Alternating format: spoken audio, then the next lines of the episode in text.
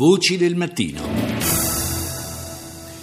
Cominciamo questa puntata numero 576 con la rassegna dei media internazionali e partiamo da France 24.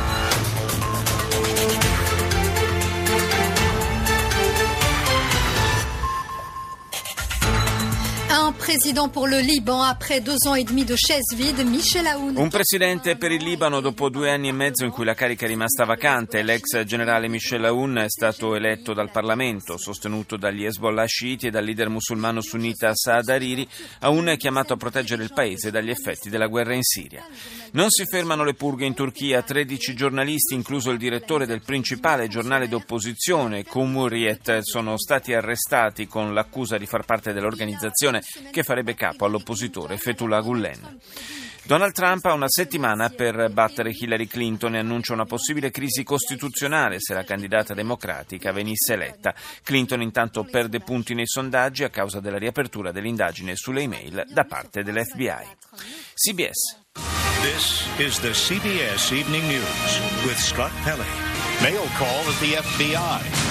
Eight days before the election, agents begin searching hundreds of thousands of emails. That's the mother L'inchiesta dell'FBI sulle email eh, di Hillary Clinton a una settimana dalle elezioni è cominciato l'esame di centinaia di migliaia di messaggi.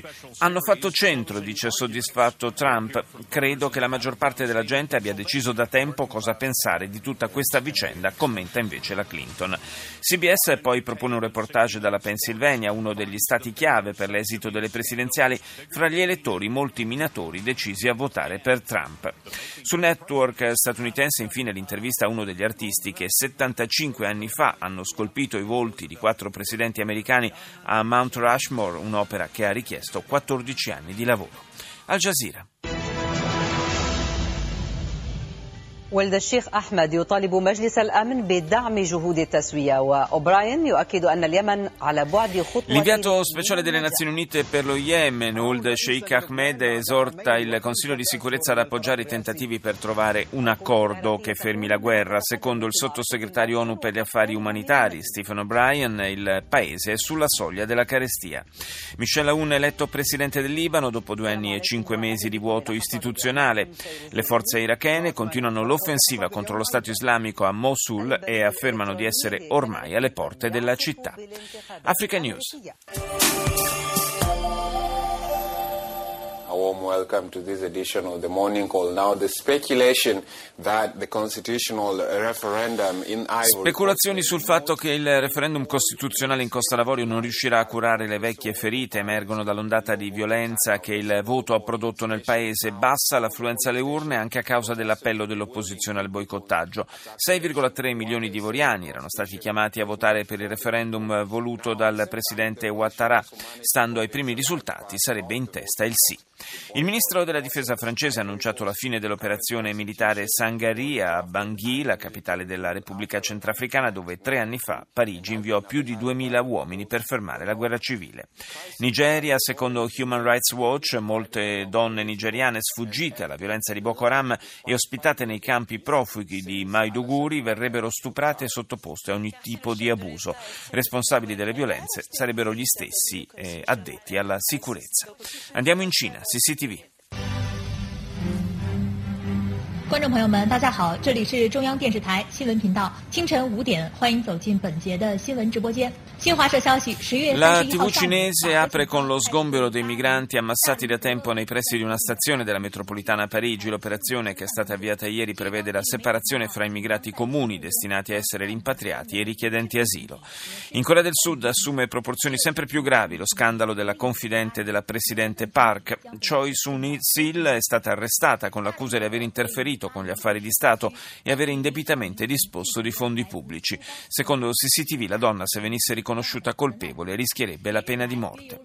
Prosegue l'offensiva delle truppe irachene a Mosul, l'operazione starebbe costringendo i miliziani dell'ISIS a perdere terreno. Infine l'emittente di Pechino dà spazio alle immagini e alle notizie relative al terremoto di Norcia. Chiudiamo questa prima parte della rassegna con BBC.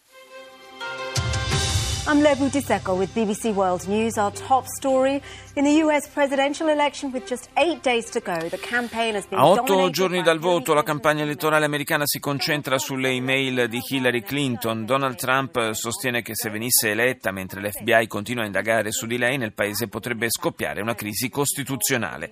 La candidata democratica a sua volta afferma che Trump è inadeguato a gestire il potenziale nucleare degli Stati Uniti.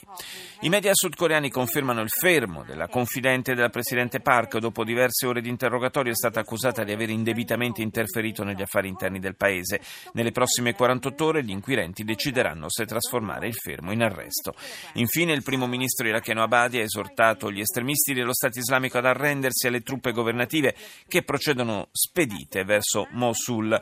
In un messaggio televisivo il premier ha dichiarato che quelli dell'ISIS sono ormai uomini condannati.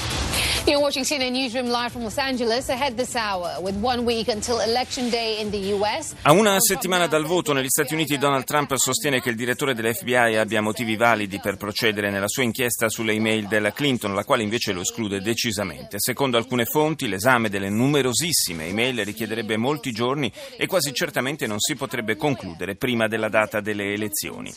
La vita dopo l'ISIS, quando farsi la barba, dice CNN, significa anche ritornare alla libertà per gli abitanti di un villaggio strappato agli estremisti islamici. Andiamo in Germania con ARD.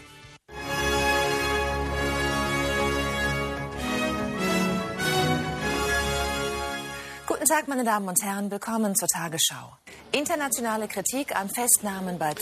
Critiche internazionali per le autorità turche in seguito all'arresto di 13 giornalisti, fra cui il direttore del quotidiano d'opposizione Cumriet. Sono accusati di avere legami con Fethullah Gulen e con i curdi del PKK. Il presidente del Parlamento europeo Schulz in un tweet dice che in Turchia è stata oltrepassata un'ulteriore linea rossa. L'ONU lancia l'allarme. In Yemen l'80% della popolazione necessita aiuti umanitari, più di 2 milioni le vittime di malnutrizione. Il Libano festeggia la fine dello stallo politico. Dopo due anni e mezzo senza presidente, il Parlamento ha eletto l'81enne ex generale Aoun, sostenuto dalle milizie Hezbollah e dai sunniti. L'elezione era fallita per ben 45 volte negli ultimi due anni.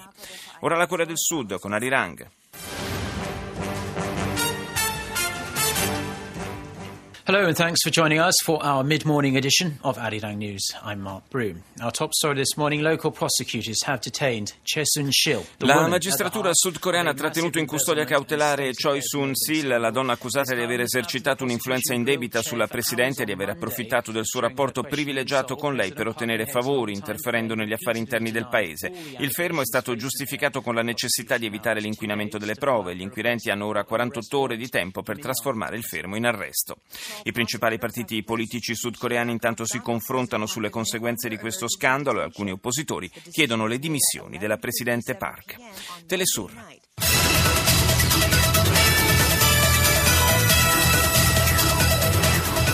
Tras el inicio exitoso de una nueva fase de diálogo en Venezuela entre In Venezuela, inizio di una nuova fase di dialogo tra governo e opposizione, il presidente Nicolás Maduro ha partecipato a diverse riunioni per stabilire un calendario di incontri con la mediazione del Vaticano. L'ex presidente argentina, Cristina Fernandez, ha definito una persecuzione politica l'indagine aperta a suo carico per l'affidamento di opere pubbliche al gruppo Austral durante il suo mandato.